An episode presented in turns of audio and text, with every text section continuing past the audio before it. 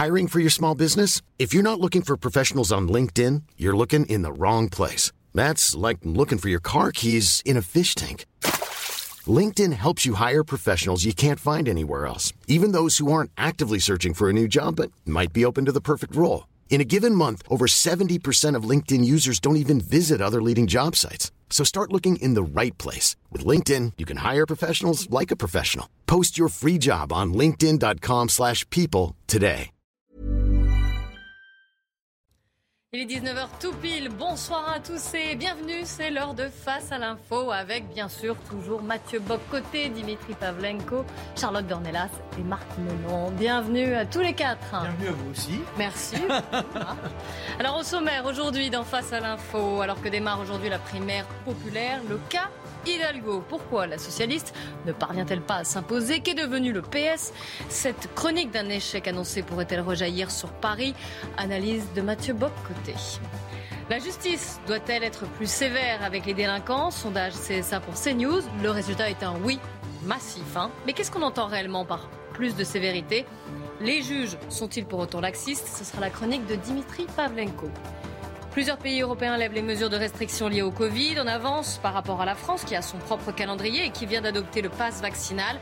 Vous y voyez, Charlotte Dornelas, un problème politique et philosophique et vous nous direz pourquoi. Un vingt-sept janvier mille huit cent quatre-vingt-un mourait Fiodor Dostoïevski, l'un des plus grands écrivains russes, l'homme du tumulte intérieur. Citons les Frères Karamazov ou encore Crime et Châtiment, un détour par l'âme humaine compté par Marc Menant. Et puis des chiffres édifiants. Nous reviendrons sur cette radiographie I F O P pour la Fondapol et l'American Jewish Committee sur l'antisémitisme en France. Persistance des clichés, insultes, agressions. L'antisémitisme est loin d'avoir disparu, on le savait. Mais Mathieu Bock-Côté nous dira quel visage il prend désormais. Une heure de décryptage et d'information. Face à l'info, c'est parti.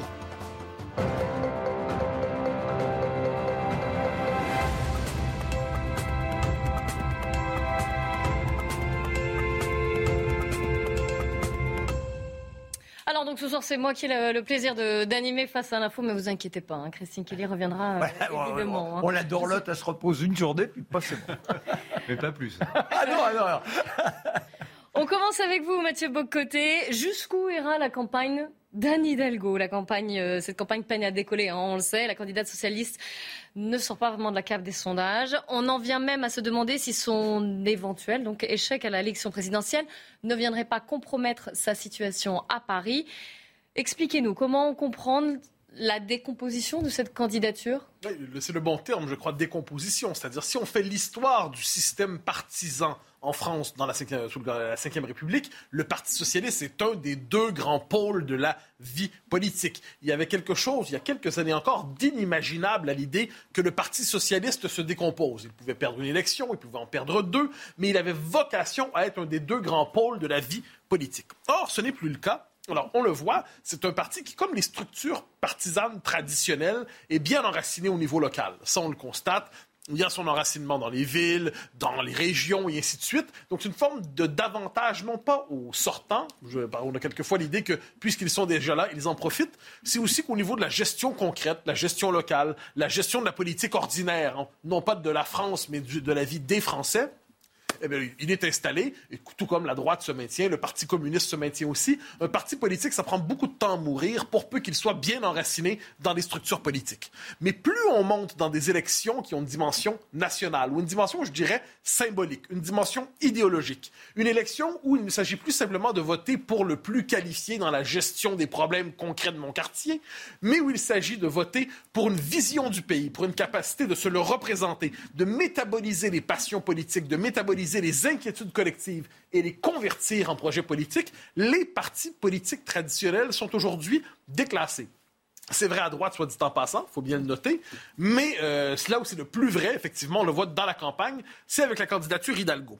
Quelques éléments simplement pour, euh, je dirais, rajouter des preuves à cette analyse. Son meeting dont on a beaucoup parlé, euh, où il y avait, euh, alors que c'était quand même dans une forteresse, un endroit où elle était, elle pouvait espérer mobiliser beaucoup de militants. Aubervilliers. Voilà, voilà.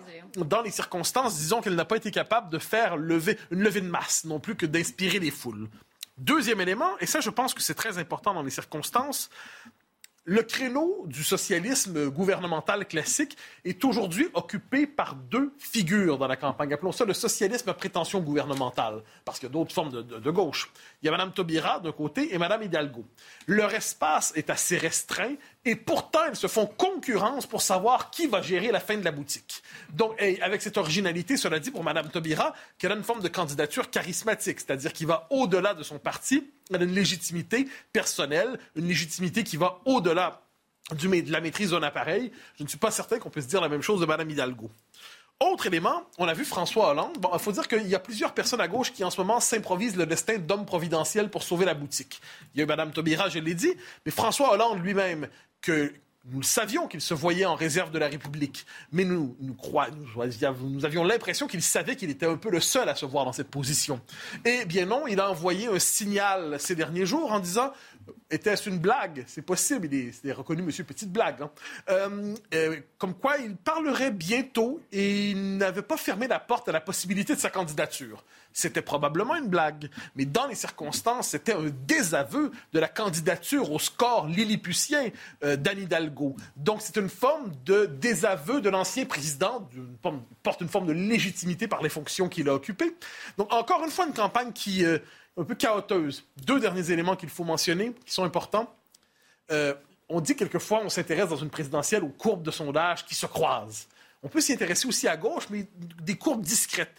Entre celles du Parti socialiste et du Parti communiste. Et là, on est témoin historique probablement d'un renversement, enfin d'un croisement des courbes à l'avantage du Parti communiste, parce que Fabien Roussel, de manière tout à fait inattendue, réussit dans la campagne à occuper de l'espace, à plaire non seulement aux journalistes, mais à plaire à une partie de la droite, à plaire aux médias, à être transgressif. Il représente une forme de gauche qu'on croyait avoir perdue.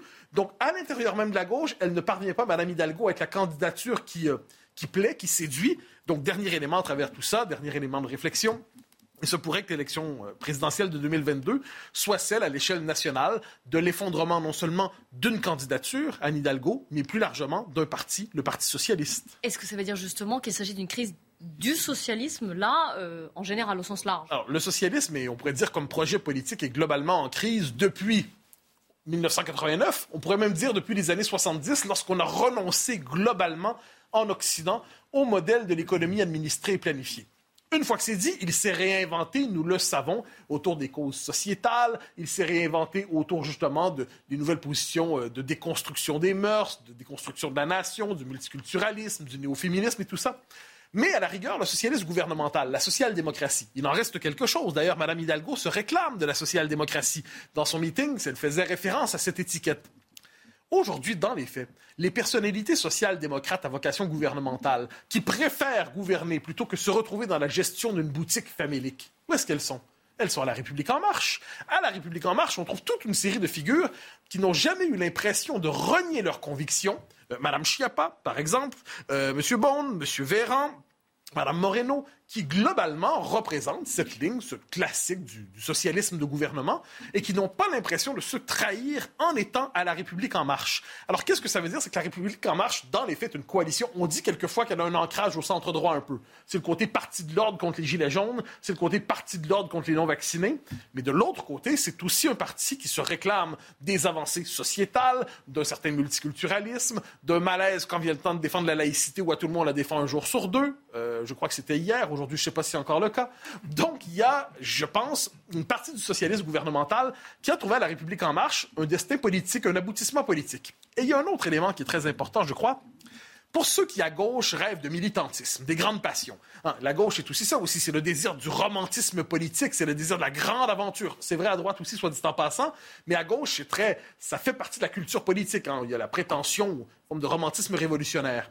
Ce n'est pas nécessairement au Parti socialiste qu'on trouve aujourd'hui les effluves enivrantes de la Révolution. On se tourne davantage, s'il le faut, vers euh, la France insoumise, qui est le lieu de, de convergence des différentes gauches aujourd'hui, qu'elles soient décoloniales, qu'elles soient dites antiracistes, qu'elles soient indigénistes, qu'elles soient sur le mode de la Révolution verte, qu'elles soient sur le mode anticapitaliste. Ceux qui, à gauche, veulent la Révolution se tournent vers euh, la France insoumise. Et il y a aussi, pour ceux qui veulent une nouvelle gauche de gouvernement, c'est le pari de Yannick Jadot qui, même s'il ne décolle pas dans la campagne, ne s'effondre pas complètement.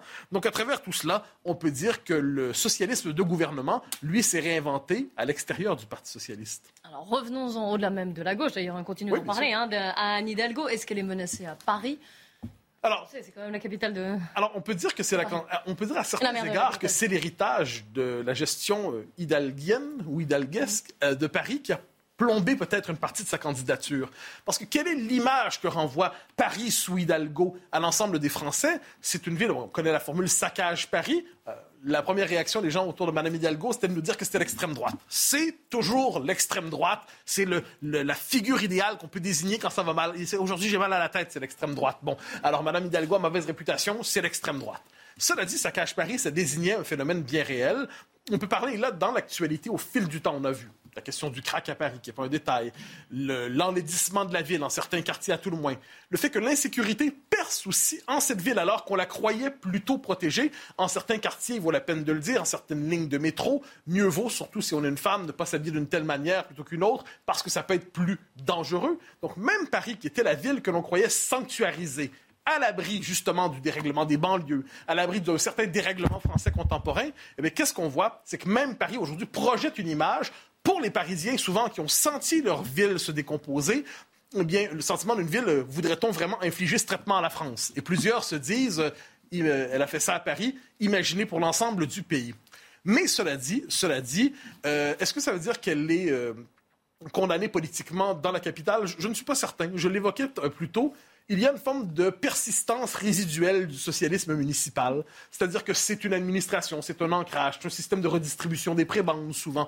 C'est une maîtrise de la vie quotidienne avec un électorat qui se mobilise pour elle, qui se reconnaît probablement en elle un peu. Alors probablement, je dis assurément, prenons des paris, mais je ne vais pas gagner beaucoup d'argent en disant ça.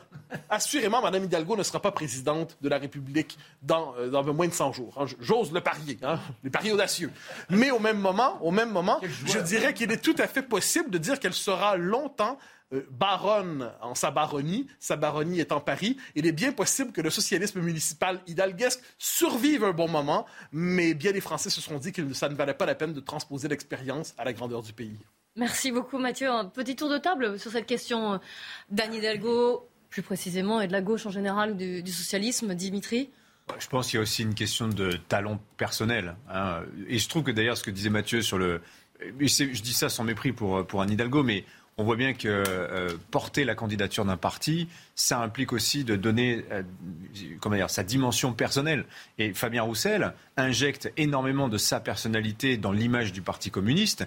Sans doute une image qui, il y a dix ans ou quinze ans, du temps de Marie-Georges Buffet, le, les militants communistes ne seraient pas reconnus dans la vision du communisme que défend Fabien Roussel. Bah, Anne Hidalgo, c'est un petit peu la, la, la même chose. Il y a une part d'erreur de casting, et c'est ce qui a été pointé du doigt par François Hollande sans le dire, et qui aujourd'hui bah, est contraint de, de la désavouer publiquement euh, de manière indirecte. Et c'est ça, il y, y a une part de drame, je trouve, pour le Parti socialiste dans cette affaire-là. Pour ce choix, en tout cas. Oui. Charlotte d'Ornellas. Oui, il y a, il y a, il y a, enfin, sur la candidature d'Anne Hidalgo, en effet, à Paris, elle a été réélue alors que Saccage Paris pouvait déjà être constaté aux dernières élections municipales. Enfin, c'est ce qui est dénoncé dans Saccage Paris il n'y a pas six mois, euh, malheureusement. Mais et, alors, j'ai entendu une formule un jour, je ne sais pas de qui elle vient, mais qui disait l'énorme problème d'Anne Hidalgo personnel, c'est que pour les Parisiens qu'elle n'a pas convaincus, elle est le maire de Paris, et pour les autres Français, elle est le maire de Paris. Et c'est, c'est le fossé qui s'est creusé entre Paris et le reste de la France, la rend inaudible par principe et par la, la figure qu'elle incarne. Et après, en effet, elle, elle a du mal à aller sur d'autres sujets que ceux des militants, militants, militants de cette gauche devenue très sociétale. Elle, elle n'arrive pas à percer sur d'autres sujets. Ça, c'est, c'est dommage pour elle. Manque de charisme, c'est une évidence. Il n'y a même pas besoin de le dire. On est dans le superfétatoire. Cette euh, dame n'a pas non plus la force du verbe, c'est-à-dire qu'elle pourrait réhabiliter quelque chose de pas trop lumineux dans son apparence par un, un flamboiement. Quand vous l'écoutez, vous vous endormez. Mais il y a un autre point euh, qu'il faut noter, c'est que l'ensemble, je dirais, du monde politique aujourd'hui n'a pratiquement pas de figure. Pourquoi Éric Zemmour émerge ? C'est parce qu'il a quelque chose, il représente une sincérité, il y a, il y a, il y a un personnage. Il y a, il y a une gueule, il Il y a un type qui vient, qui est en dehors de ce monde où on joue les guignols. Chacun son petit rôle depuis des années. Et puis le dernier point, oui, la gauche, elle n'existe plus en tant que référence ouvrière. C'est-à-dire que la gauche, c'était un monde social. C'était un lendemain où il y avait moins de chômage. C'était un lendemain où on pouvait espérer gagner un peu mieux, où nos enfants suivraient l'école. L'école laïque, elle faisait rêver. Il n'y a plus tout ça. On se bat à gauche, et ça c'était déjà le cas lors de la dernière campagne avec Hamon, pour l'indigénisme, pour la fausse tolérance, donc je dirais pour la déliquescence de la France, pour la fragmentation, et c'est la même chose du côté euh, du, du parti En Marche. Conclu... Bon. Conclusion, euh, Mathieu Bock-Côté. Oui, alors, je ne voulais pas m'attarder effectivement sur la question du charisme de Mme Hidalgo, mais si on s'intéresse un instant à sa manière de faire ses discours, je dis, il est normal quelquefois en politique d'avoir un ton tranchant. Ça peut faire partie d'un style. Mais si on n'est qu'avec un ton tranchant, on finit à... par développer un style inquisiteur. On peut le voir quelquefois à la gestuelle de Mme Hidalgo, qui lorsqu'elle tranche le bras, c'est tout à la fois, quelquefois j'ai l'impression, le mouvement d'une guillotine et en même temps d'une gifle. Alors, euh, regarde, je, je regarde ça avec quelque inquiétude. Non, mais choqué, mais... Alors, non, non, ça me fera vous regarder. Quand, regarder quand mais... Alors, nul ne doute ni de son intelligence, ni de son engagement, ni de son amour de sa ville. La question n'est pas là. Mais il arrive quelquefois qu'en politique, on arrive à un stade qu'on ne peut pas dépasser. Par exemple, celui de super apparatchik du Parti socialiste, la vocation de candidat national. Il se peut que ce soit une autre vocation. Bien, on quitte un tout petit peu la politique, quoique d'ailleurs. Ouais. Parler de la justice, plus précisément. Dimitri Pavlenko, la justice doit-elle être plus sévère face aux délinquants? C'est un sondage, hein, un sondage de l'Institut C S A pour CNews. La réponse est sans ambiguïté de la part des Français, quelle que soit leur couleur politique d'ailleurs, on va le détailler, vous allez y revenir. Ils sont quatre-vingt-onze pour cent à réclamer plus de sévérité. Voilà, ça, vous avez vu, la petite part de non, là, c'est vraiment la, la plus petite part du gâteau. Euh... ah ben il n'y en a pas tant que ça alors. Ça ferait huit pour cent de la population, ça, ça ferait quand même euh, oui, ça ferait une grosse part de, une grosse part de galette hein. Non, non, c'est vrai que le, le score en soi est très impressionnant. J'ajoute que d'ailleurs CNews avait posé la même question au mois d'octobre. On avait eu quatre-vingt-douze pour cent de oui. Donc on voit que ça a assez peu euh, bougé. On a perdu un point, mais ce qui est assez frappant, c'est dans la répartition des, des réponses que ça, que ça, ça a bougé.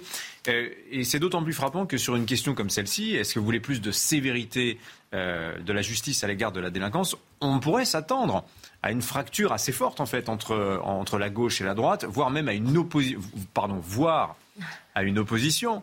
Euh, avec une gauche euh, réputée, je ne dirais pas laxiste, mais en tout cas euh, plus humaniste, face à une droite plus autoritaire. Eh bien non, pas du tout. On va voir dans le détail que, quel que soit l'âge, quelles que soient les catégories sociales, quelle que soit la, l'appartenance, la proximité politique avec une formation, eh bien on a un consensus sur cette euh, question-là. Alors je précise quand même la, métho- la méthodologie de l'enquête.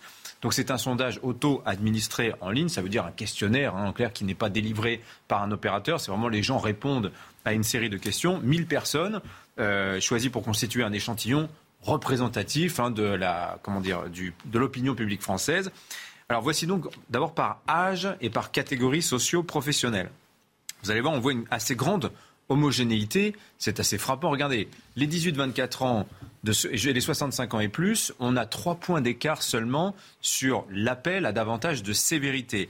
Dans le détail, ça n'apparaît pas là dans, le, dans, dans cette barre bleue, euh, vous avez une nuance tout de même qui s'opère entre ceux qui vous disent oui tout à fait, oui tout à fait plus de sévérité, et ceux qui disent oui plutôt, c'est-à-dire un oui mais moins motivé.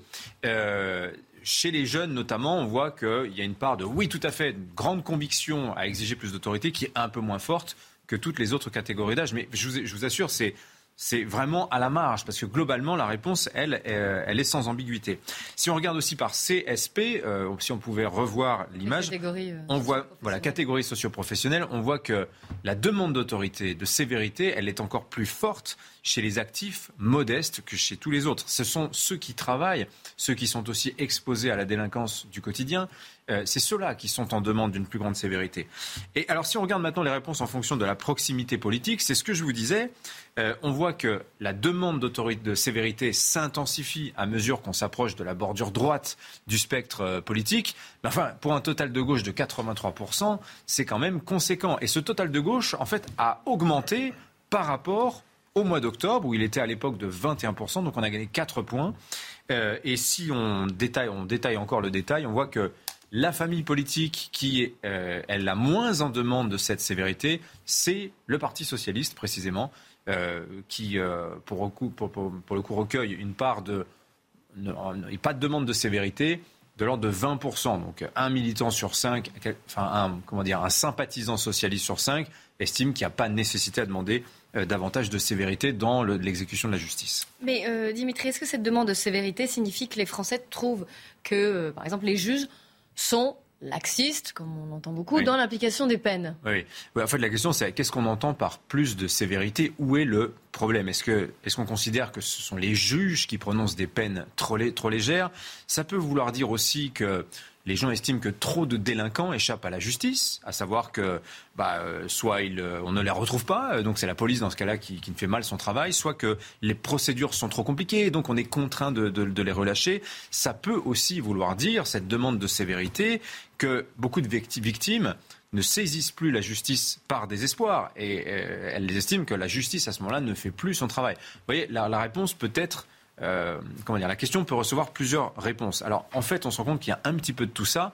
Et euh, pour vous le montrer, euh, je vais m'appuyer sur ce qui ressort là des états généraux de la justice. Alors vous savez, c'est ce grand exercice qui a été lancé par Emmanuel Macron à l'automne. Les conclusions doivent être rendues euh, le mois prochain, en février. Dans états généraux de la justice, on comprend que c'est un événement rare, solennel, important. L'idée, c'est de tout mettre sur la table. Et là, je vais citer le ministère de la Justice qui nous dit pour renouer le lien entre la justice et ceux au nom de qui elle est rendue. Alors c'est un bel effort parce que il faut le savoir. Alors Charlotte qui connaît bien la justice pourrait nous le confirmer, c'est que en l'occurrence c'est une institution qui se sou- traditionnellement se soucie pas beaucoup de ce que les justiciables pensent d'elle. Euh, dans le cadre des états généraux justement, il y a des ateliers de citoyens qui ont été réunis un petit peu partout sur le territoire. Alors ce sont des volontaires, hein, des gens qui ont dit moi j'ai envie de m'exprimer sur la chose judiciaire, j'ai des choses à dire. Et souvent, ce sont des gens qui ont été confrontés à la justice, qui en ont fait l'expérience. Et qu'est-ce qu'ils nous disent, ces Français qui ont jugé euh, utile de faire savoir ce qu'ils avaient à dire?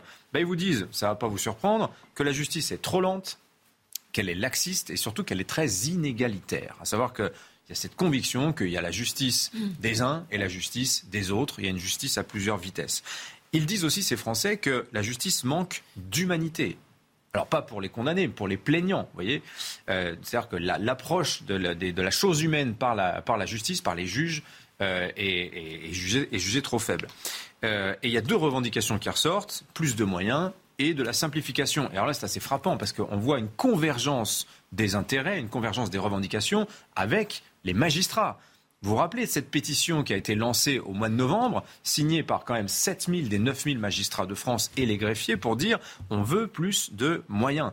Et c'est assez frappant de voir qu'en réalité, qu'est-ce que ça veut dire cette demande de plus de, de sévérité? C'est le constat aberrant d'une justice qui se clochardise et qui fait plus, qui ne peut plus faire son travail correctement. Alors, évidemment, c'est grave, mais euh, détaillez-nous euh, pourquoi c'est si grave. Bah, je pense que c'est grave parce que la justice, si vous voulez, c'est un service public, certes, mais c'est plus que ça. C'est-à-dire qu'elle joue un rôle dans la stabilité sociale. Une justice qui marche mal, c'est la démocratie qui va vaciller. Si les gens ne croient pas que la justice est corrompue, hein, ça aussi, c'est ce qui ressort beaucoup des états généraux, les gens n'ont pas cette conviction-là. Euh, en revanche, ils n'ont pas confiance et ça se voit dans le taux de non-recours. C'est-à-dire ce que je vous disais tout à l'heure, les gens qui ne saisissent plus la justice parce qu'ils se disent soit ça servira à rien, euh, je fais ça, ou alors même carrément je me mets en danger en sollicitant la justice, avec des procédures qui vont s'éterniser. Donc vous voyez, il y a cette demande d'un fonctionnement, vraiment. Euh, et d'ailleurs, certains sont tentés de rendre justice eux-mêmes. Je vous donne un exemple. C'était dans le journal Le Parisien, il y a pile un an. Vous aviez un collectif dans le dix-septième arrondissement de Paris qui s'appelait Alerte Voisin, euh, qui s'était formé pour enquêter et pour arrêter un petit groupe de, de mineurs délinquants qui cambriolaient, qui volaient beaucoup, que les policiers arrêtaient, qui étaient transmis à la justice, et ces jeunes étaient relâchés. Et ces gens, ils en avaient marre, ils se sont dit « on va faire le boulot ». Nous-mêmes. Vous voyez, on revient sur la question de la stabilité démocratique. Euh, si vous voulez, je vous redonne les chiffres, mais je pense maintenant ça commence à être connu. Le budget judiciaire par habitant en France, c'est soixante-dix euros. Quand vous allez en Espagne, qui est un pays qui est moins riche que nous, ils sont à cent euros par habitant. Les Allemands, c'est cent trente. Les Suisses, c'est deux cent vingt euros. On a un taux d'élucidation qui est assez élevé, de l'ordre de quatre-vingt-quinze pour cent. Euh, alors tout ça c'est très bien, sauf que le délai moyen de traitement, et on va repartir sur ce que je vous disais à l'instant, le délai moyen de traitement en matière criminelle, c'est quarante et un mois et demi, ça veut dire trois ans et demi. Et pendant ce temps-là, qu'est-ce qui va se passer? Pour un cambriolage par exemple, bah, on va élaguer, c'est-à-dire que je vous donne les chiffres deux mille dix-neuf, Sur trente-cinq mille auteurs de braquage présumés qui sont présentés à un juge, vous en avez seulement seize mille qui ont été poursuivis et douze mille, plus d'un sur trois, qui a été jugé non poursuivable. Et ça, ça n'est, la situation n'est pas mieux au civil. Dernière histoire, c'est le journal Le Monde qui racontait ça récemment. Une demande de garde alternée. Euh, des parents qui divorcent et l'un des deux parents demande la garde alternée. Elle a été refusée, le juge considérant que l'enfant était trop jeune. Et dans le jugement, on parle d'une fillette de six ans. Sauf qu'au moment où le jugement est rendu, la fillette, elle a neuf ans. Elle a neuf ans, trois ans. À ce moment-là, le parent fait appel. Deux ans de procédure supplémentaire. Donc vous voyez, il a fallu cinq ans. Pratiquement euh, le temps, euh, la moitié de, de, la, de l'existence de cette petite fille pour arriver à une décision de justice. Donc précisément, vous voyez, c'est cela que les gens ne veulent plus, que ne supportent plus. Et quand ils demandent plus de sévérité, on comprend qu'il y a à la fois la, l'exécution, on veut des peines qui soient euh, efficaces à l'encontre de la délinquance, mais on veut, on veut aussi tout simplement une justice qui marche, qui fonctionne. Merci beaucoup euh, Dimitri Pavlenko. On va marquer une courte pause, mais très courte. Hein. Restez bien avec nous sur CNews. Et nous reviendrons évidemment avec vous, Mathieu Bock-Côté, sur cette radiographie de l'antisémitisme en France. Vous nous direz quels sont les différents visages de l'antisémitisme et notamment le nouveau visage de l'antisémitisme. Restez bien avec nous, encore une fois. À tout de suite. Rendez-vous avec Pascal Praud dans l'heure des Pros deux du lundi au jeudi de vingt heures à vingt et une heures. dix-neuf heures trente de retour sur le plateau de Face à l'info avec toujours bien sûr Marc Menant, Charlotte d'Ornellas, Dimitri Pavlenko et Mathieu Bock-Côté. Et justement Mathieu Bock-Côté, dans un instant vous nous parlerez de cette enquête sur l'antisémitisme en France, quel visage il revêt. Mais avant cela, Charlotte d'Ornellas, on parle de la situation sanitaire. Euh, vous le savez, plusieurs pays européens, Danemark, Royaume-Uni notamment, ont annoncé la levée des restrictions, de certaines restrictions, une sorte de retour à la vie normale. La France, elle, euh, en parallèle, entame sa vie sous passe vaccinal. Comment vous voyez cette différence de traitement ? Ben, ce qu'on comprend dans la manière dont on présentait à la fois le Royaume-Uni et le Danemark euh, la fin des restrictions euh, de manière générale, où ils ont expliqué qu'en gros, on n'était plus dans un cas de pandémie, mais que c'était désormais endémique et qu'il faudrait vivre avec et que le variant étant moins, euh, moins euh, dangereux, euh, il fallait reprendre une vie normale sans toutes ces restrictions. On comprend en les écoutant que désormais, le, la, le, comment dire, la décision de sortir de l'état de crise sanitaire est une décision politique. Alors, il y a eu beaucoup de commentaires. Alors, le Danemark, on comprend que c'est un pays qui, depuis quelques années, nous montre que la, la, la décision politique ou la volonté politique est euh, clairement euh, un enjeu pour le, la, la gestion du pays. C'est vrai sur énormément de sujets. C'est vrai là, ils le montrent dans la crise sanitaire. Ils l'ont montré d'ailleurs à plusieurs reprises puisqu'ils ont pris des décisions qui n'étaient pas comme partout ailleurs, ce qui, ce qui a beaucoup été dit en France. Mais c'est, c'est, c'est, la question danoise est particulière. Mais on, on a entendu beaucoup de commentaires en France sur le fait que Boris Johnson euh, réglait ses problématiques politiques par le biais de l'adaptation des restrictions sanitaires. C'est sûrement vrai pour Boris Johnson, mais alors voyons-le à l'envers. Et disons-nous que tous les chefs d'État qui aujourd'hui ajustent les restrictions sanitaires le font pour des raisons euh, politiques, et c'est pourquoi, ne serait, euh, pourquoi cette, euh, ce constat ne serait pas vrai avec Emmanuel Macron, surtout à deux mois d'une élection présidentielle. Donc c'est, ce, ce discours-là, s'il est vrai pour Boris Johnson, il est vrai pour tout le monde.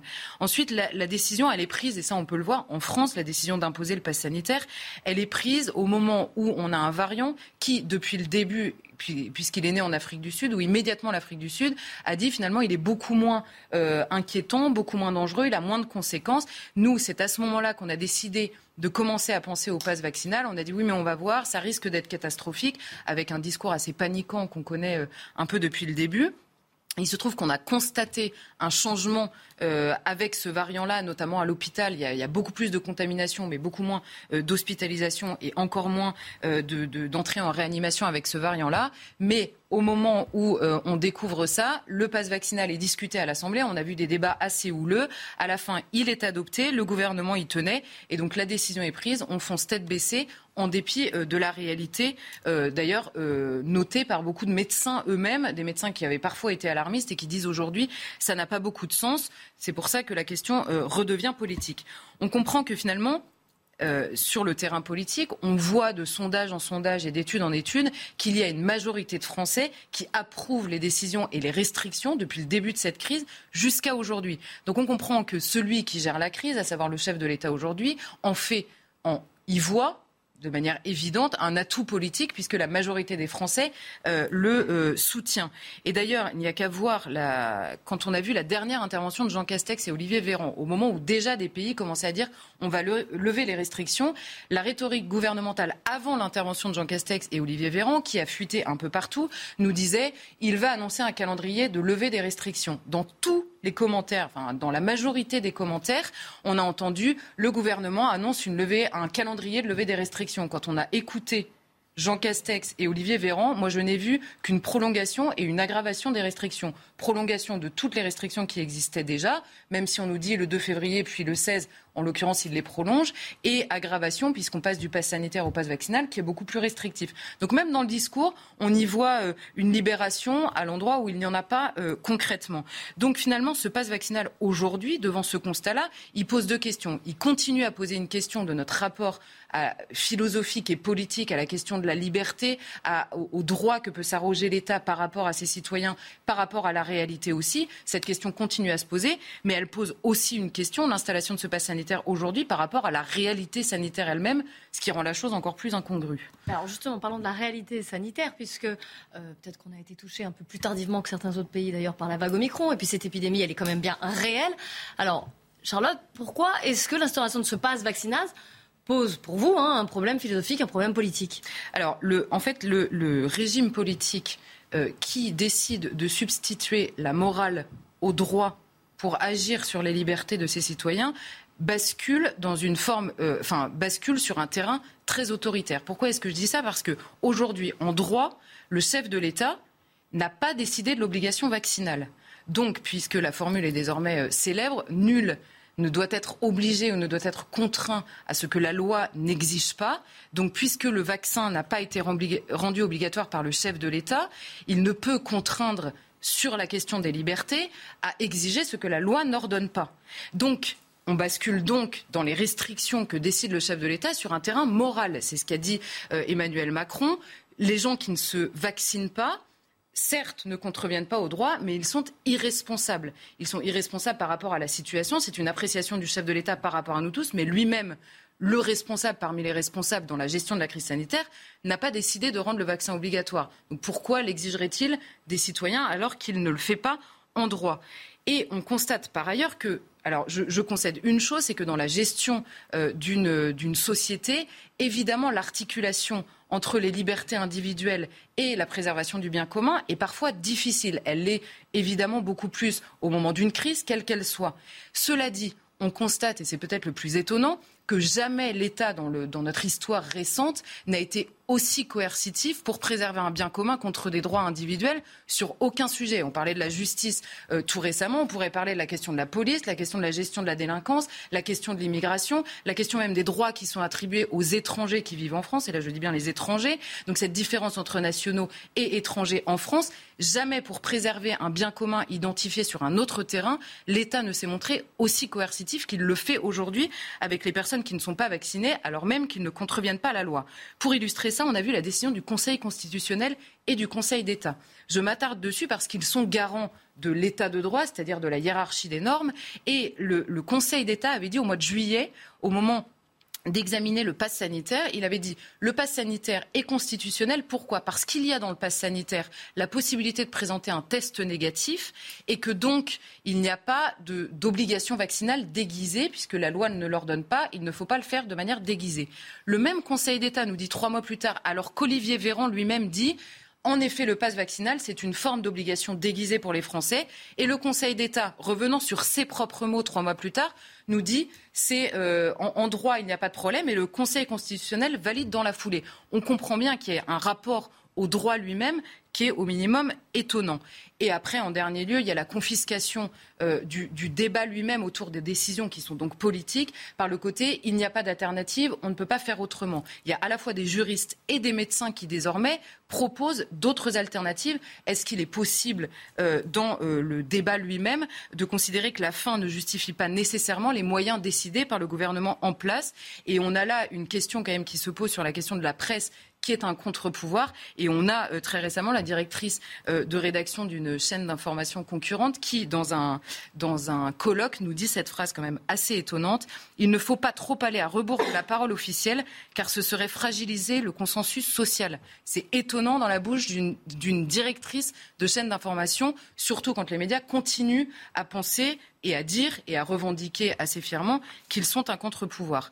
Donc on a à la fois la confiscation des alternatives possibles, mais aussi la confiscation de l'État et des conséquences des décisions qui sont prises sur le terrain sanitaire. Pourquoi ?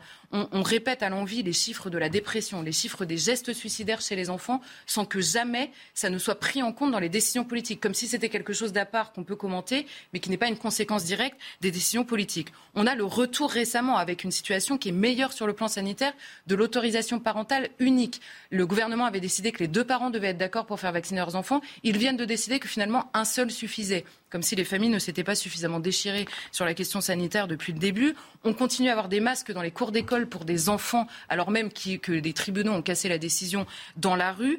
Et finalement, la question des pouvoirs exceptionnels qui sont accordés à l'État en temps de crise doivent être démantelés sitôt que la crise est terminée. Qui décide aujourd'hui que la crise est terminée ou pas ? C'est le pouvoir politique lui-même qui s'arroge lui-même des droits exceptionnels.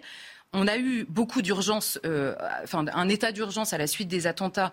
Tout, beaucoup de décisions sont passées dans le droit commun. On a aujourd'hui une urgence sur la question sanitaire qui dure depuis deux ans. Qu'est-ce qui passera dans le droit commun ? La question qui se dessine, c'est quand même la société de demain. Euh, j'insiste, mais cette philosophie politique que vous défendez, hein, est-ce qu'elle tient la corde quand la réalité épidémique, encore une fois, frappe le pays, comme c'est le cas avec le Covid et même avec Omicron ? Théoriquement, la question, elle a évidemment du sens et c'est d'ailleurs la question qui s'est posée pendant deux ans. Dans, il fallait beaucoup d'humilité à la fois pour prendre des décisions, pour gérer la crise, mais aussi pour la commenter. Et ça, je ne reviens pas dessus. Simplement, pourquoi ? Parce que l'homme politique doit prendre en compte la réalité. Mais c'est là où c'est d'autant plus euh, incompréhensible, c'est par rapport à ce qu'on vient de dire de la situation qui, objectivement, est bien meilleure aujourd'hui avec un variant qui est dans la bouche même d'Olivier Véran, celui qui annonce les décisions, dans la bouche même de Jean Castex et dans la bouche de tous les gens qui aujourd'hui gèrent la crise, nous disent le variant est beaucoup moins dangereux euh, que l'ont été euh, les précédents. On constate moins de formes graves, on constate moins d'hospitalisations et on prend les décisions les plus restrictives. Donc il y, y, y a un différentiel par rapport à la réalité épidémique elle-même qui est assez, enfin qui rend la question encore plus difficile. Alors, alors évidemment, on pourrait se dire pourquoi ce passe vaccinal ? Parce que euh, Emmanuel Macron ayant décidé d'emmerder les non-vaccinés, il va jusqu'au bout et donc c'est une décision politique. Alors soit pour en effet incarner le parti de l'ordre à la veille d'une élection, soit parce qu'il a décidé que dans cette crise il fallait le faire, soit aussi, et on peut se poser la question, parce que l'état de crise permet aussi de prendre des décisions de manière beaucoup plus facile que dans d'autres situations et je le dirais exactement de la même manière sur la question des attentats euh, euh, que sur la question de l'urgence sanitaire. C'est pas la personne d'Emmanuel Macron qui est en cause, c'est les décisions politiques qui sont prises dans un état d'urgence qui ne sont pas les mêmes. Il y a beaucoup plus de droit pour le gouvernement lui-même. Et alors là, je citerai pour terminer une formule du philosophe Pierre Manant qui écrivait en mars deux mille vingt, au tout début de la crise.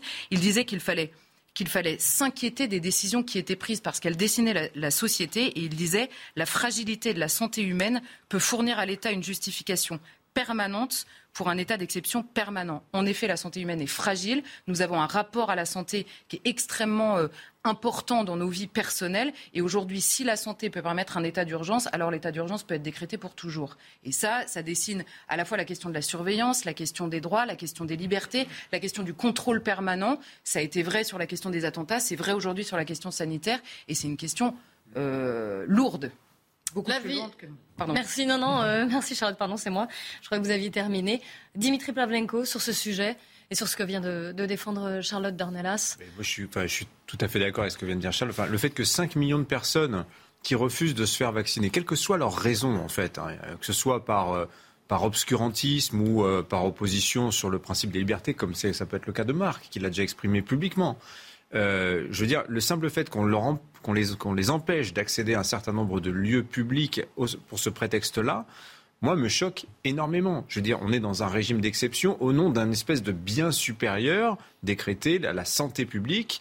Euh, et, et on fait des leçons de droits de l'homme à, à la Russie, à la Chine, alors qu'on est, on, on instaure une sorte de régime d'exception permanent dont on ne sortira peut-être jamais. Euh, c'est une hypothèse, peut-être que ce sera le cas. Mais oui, mais vous voyez, ça fait combien d'années qu'on est dans, on, qu'on vit en régime d'exception ? Depuis les attentats de deux mille quinze, euh, il y a une activation permanente, que ce soit au nom de la sécurité publique, de la lutte antiterroriste ou maintenant de la lutte contre la pandémie, qui au bout d'un moment devient choquante et va heurter plein de gens de bon sens qui ont dit bah, « moi je vais me faire vacciner parce que… » parce que j'ai pas envie de tomber malade ou de contaminer mes proches. Et c'est-à-dire qu'au bout d'un moment, se pose véritablement la question du droit. Et ce que je dis Charlotte, qui peut passer pour un discours politique, non, c'est aussi un discours de juriste. Vous avez des juristes, des gens très bien dans leur tête, qui posent aussi ces questions-là et, et, et s'interrogent.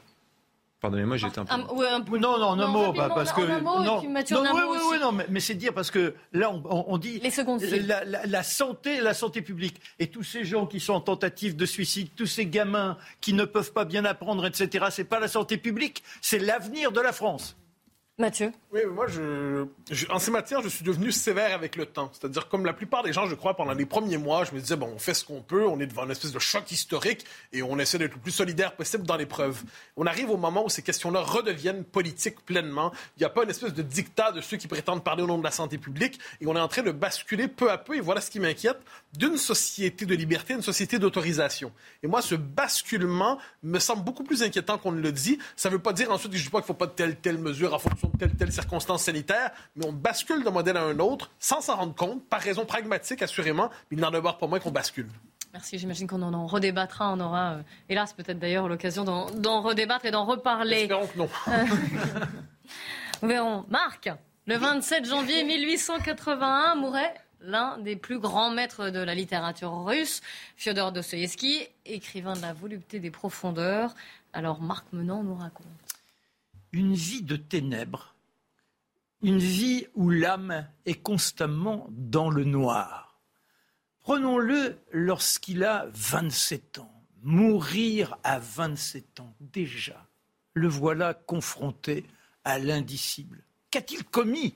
Ou quelles sont les raisons qui lui font envisager la grande bascule ? Eh bien, il s'est laissé emporter. Lui qui a la chance d'être reconnu grâce à, à cette capacité à mettre en scène le tréfonds de, de nos âmes, eh bien lui qui a une véritable gloire s'est laissé embobiner par euh, quelques enragés qui lui ont fait valoir que l'état social sous le tsar n'était pas à la hauteur de ce que l'on pouvait espérer. Alors ils ont comploté, mais sous Nicolas Ier comme sous tous les tsars, les régimes ont infiltré les différents groupes quand ils sont signalés et forcément, depuis cinq mois, ils sont internés là-bas, à Moscou, et ils vont revenir à Saint-Pétersbourg.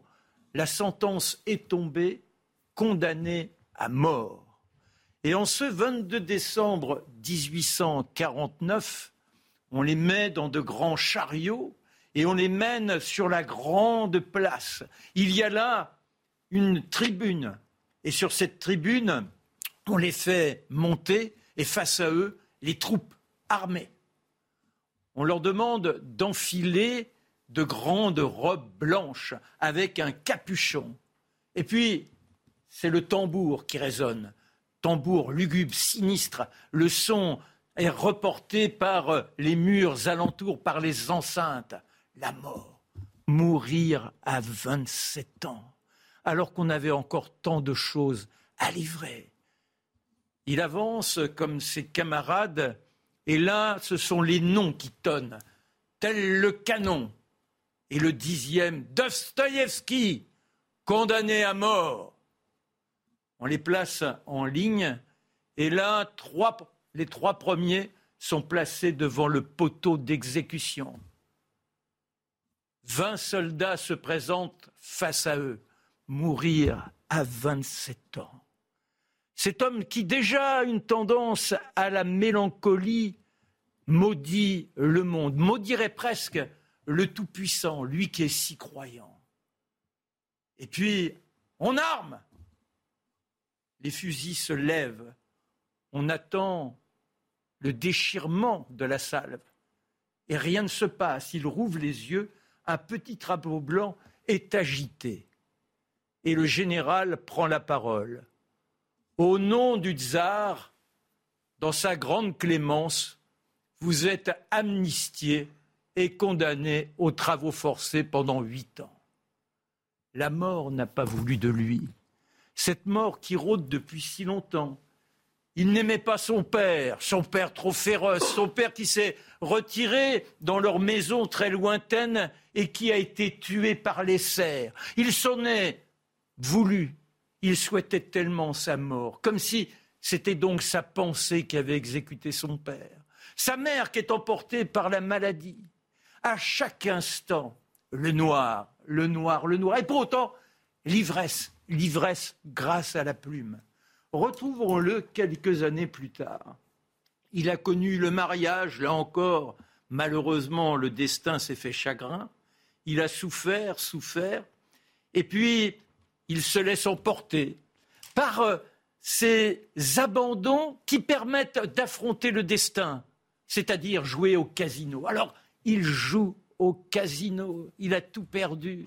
Les dettes se sont accumulées et les créanciers qui demandent à être payés. Il y a un éditeur, un véritable vautour qui vient, qui lui dit « Mais je vous rembourse tout, y compris ce que vous me devez.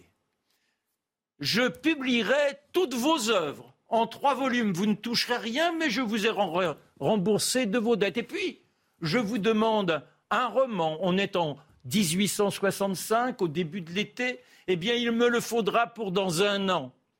Au mois de novembre dix-huit cent soixante-six, et si le premier décembre, le livre ne m'est pas remis, eh bien, vous me devrez tout et vous perdez tout. Vous avez douze jours pour me donner votre réponse. douze jours, il lui reste cent soixante-quinze roubles dans sa poche. Et s'il allait, s'il allait dans ce monde de la tentation, dans ce monde où le tout est possible, et le voilà au casino, devant la roulette.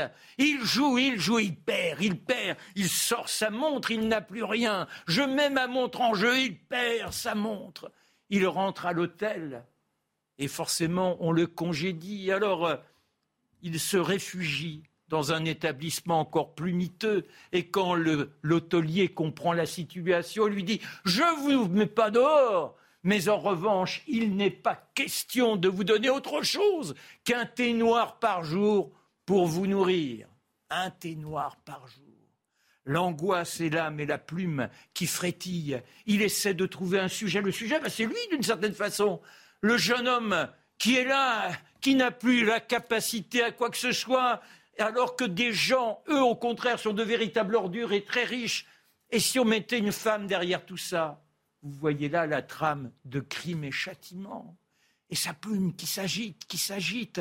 Et au mois, de, mois d'octobre, à la mi-octobre, il relit, il dit c'est mauvais. Il a le courage de prendre ce manuscrit et de le jeter au feu. Il faut, à tout prix, reprendre l'intrigue, la travailler, la faire saigner, lui livrer l'âme. Et c'est comme ça que... À la fin octobre, il a l'impression d'avoir presque réussi, mais pas assez.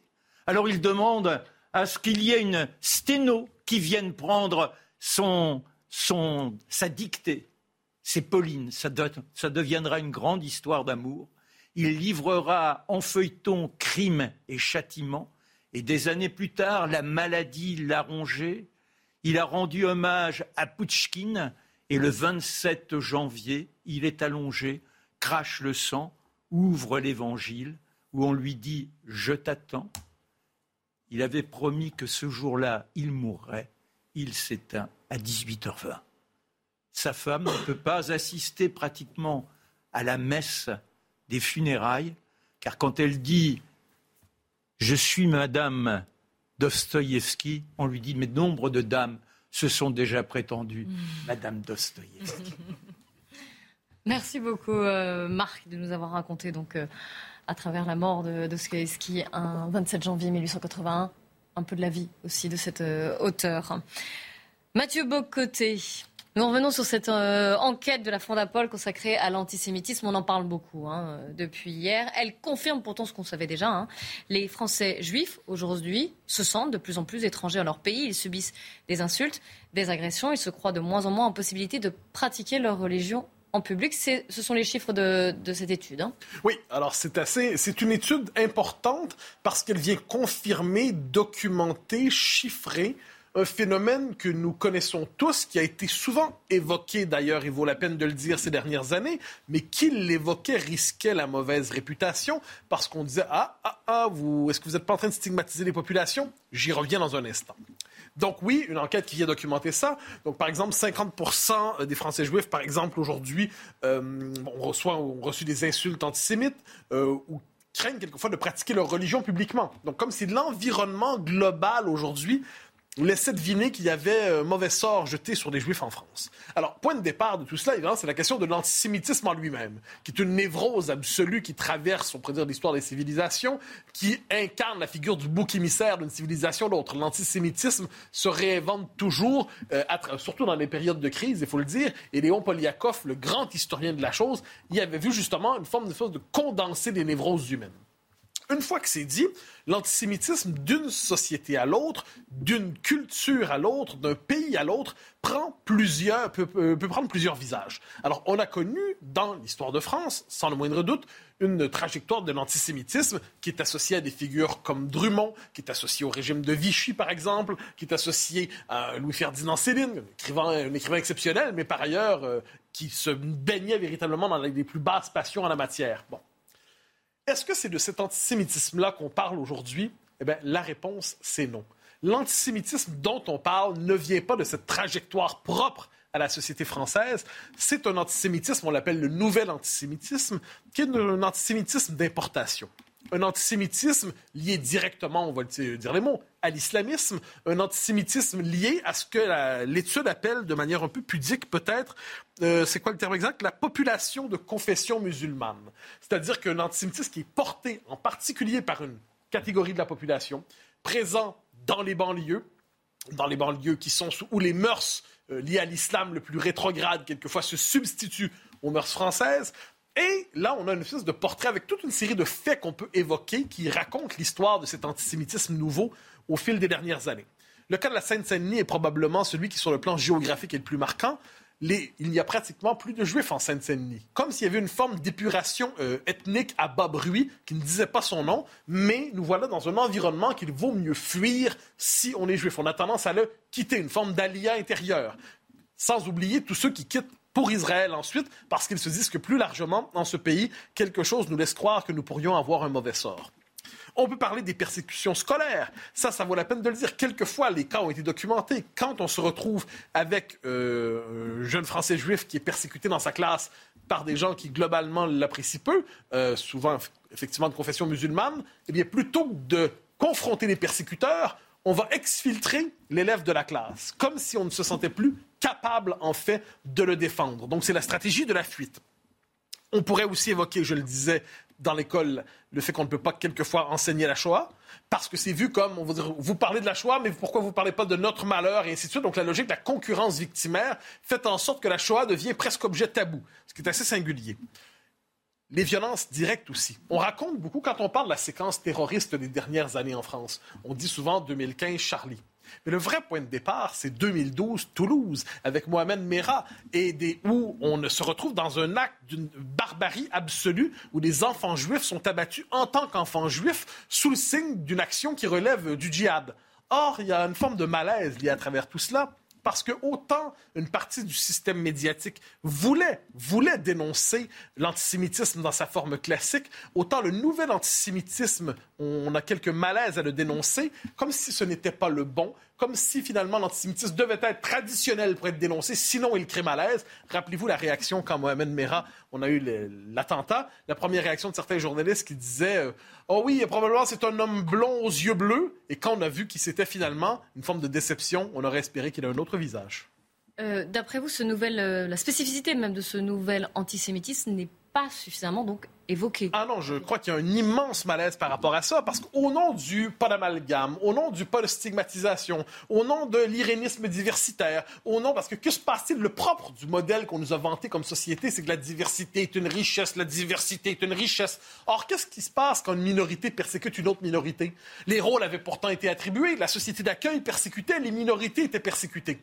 Et là, qu'est-ce qu'on voit aujourd'hui? Les Français juifs sont, per- et qui sont de, de vieille implantation en ce pays, c'est le moins qu'on puisse dire, sont persécutés eux-mêmes par une minorité, des éléments, pas toute la minorité évidemment, mais les éléments actifs d'une minorité, les éléments islamistes, qui considèrent désormais qu'ils sont dans leur droit de persécuter les Juifs. C'est quand même assez singulier. Or, or dans, le dé- dans le débat public, on le voit même un peu dans cette enquête, il y a une forme de volonté néanmoins de noyer le poisson. Comme si on va, par exemple, on va mettre dans la même catégorie, d'un côté, le, l'existence de ce qu'on pourrait appeler des préjugés antisémites résiduels, qui sont tout à fait condamnables sans le moindre doute. Les Juifs ont trop de pouvoir, les Juifs ont trop d'argent, les Juifs sont trop dans les médias, des espèces de préjugés qui sont évidemment toxiques, et, mais qui ne sont pas, aujourd'hui, on ne mettra pas, ils ne sont pas de même nature que cet antisémitisme, dis-je, agressif, qui lui pousse à l'action, qui lui pousse à la persécution, qui lui pousse quelquefois au meurtre. Euh, je me permets de noter le malaise immense entourant le meurtre, la torture aussi, il faut le dire, de Sarah Halimi. Alors, on a beaucoup parlé de cette histoire. Et là, il y avait toute une espèce de malaise à l'idée, est-ce qu'on peut caractériser ce crime sous le signe de l'antisémitisme? Alors que, manifestement, celui qui s'en est rendu coupable euh, confessait, je dirais, ses propres motifs au moment du crime. Imaginez si, un seul instant, l'assassin s'était plutôt réclamé d'une manière ou de l'autre d'autres doctrines, du Troisième Reich ou d'autres choses comme ça, ou tout simplement d'une doctrine antisémite autre que le Troisième. Est-ce que vous imaginez un seul instant qu'on aurait eu quelques réserves, quelques pudeur à mentionner la chose? Non. Donc, on fait tout pour le, dans le portrait public global pour ne pas nommer la spécificité de cet antisémitisme, parce qu'on le sait, qui le nomme risque d'être accusé d'islamophobie.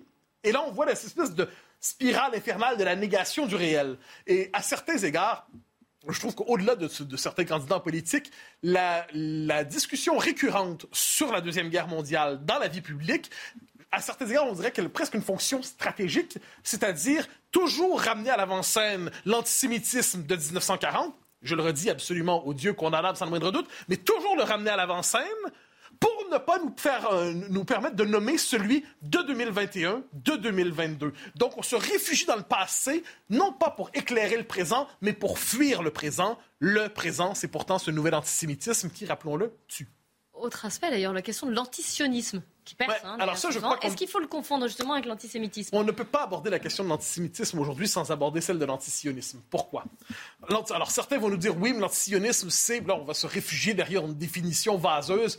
Euh, c'est la critique d'un pro... de la politisation du judaïsme. Non, c'est pas de ça dont on parle aujourd'hui. Aujourd'hui, l'antisionisme consiste à faire le procès de la légitimité même de l'existence d'un État juif. On nous dira quelquefois, avec raison, sans le moindre doute, on va nous dire « Oui, mais on peut critiquer Israël. » Mais évidemment qu'on peut critiquer Israël. On, on peut même critiquer très sévèrement Israël, on va nous dire. Mais évidemment, pourquoi devrait-on s'en empêcher? D'ailleurs, on peut critiquer très sévèrement la Russie, on peut critiquer très sévèrement la Hongrie, on peut critiquer très sévèrement les États-Unis, le Canada, le Mozambique, euh, que sais-je. Bon, eh bien, une fois qu'on a fait ces critiques-là, c'est assez rare qu'on en vienne à la conclusion. Il faut abolir l'existence de l'État russe. Il faut abolir l'existence de la Hongrie. Il faut abolir le Mozambique. Il faut abolir le Libéria. Il faut abolir la France. Non, l'antisionisme, cette originalité de, dans sa conclusion, ça consiste à dire que le peuple juif est contesté de son droit à l'existence politique.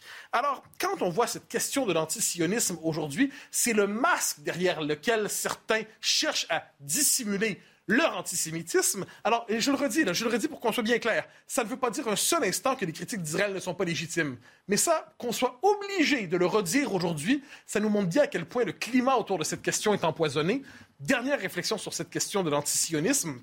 À travers ça, il y a toute la logique complotiste classique, qui, la vraie logique complotiste qui se réactive, cette idée qu'il y aurait une forme de conspiration mondiale au service d'un État exclusif. Et si on était capable de faire tomber Israël, une forme de justice globale apparaîtrait. On peut parfaitement souhaiter l'existence d'un État palestinien parce que les Palestiniens ont droit à l'existence nationale, vouloir préserver un État juif parce que les Juifs ont droit à une existence nationale, sans chercher justement à tomber dans cette espèce de logique qui réactive sur ce coup-là les pires travers de l'antisémitisme qu'on a pu connaître à travers l'histoire.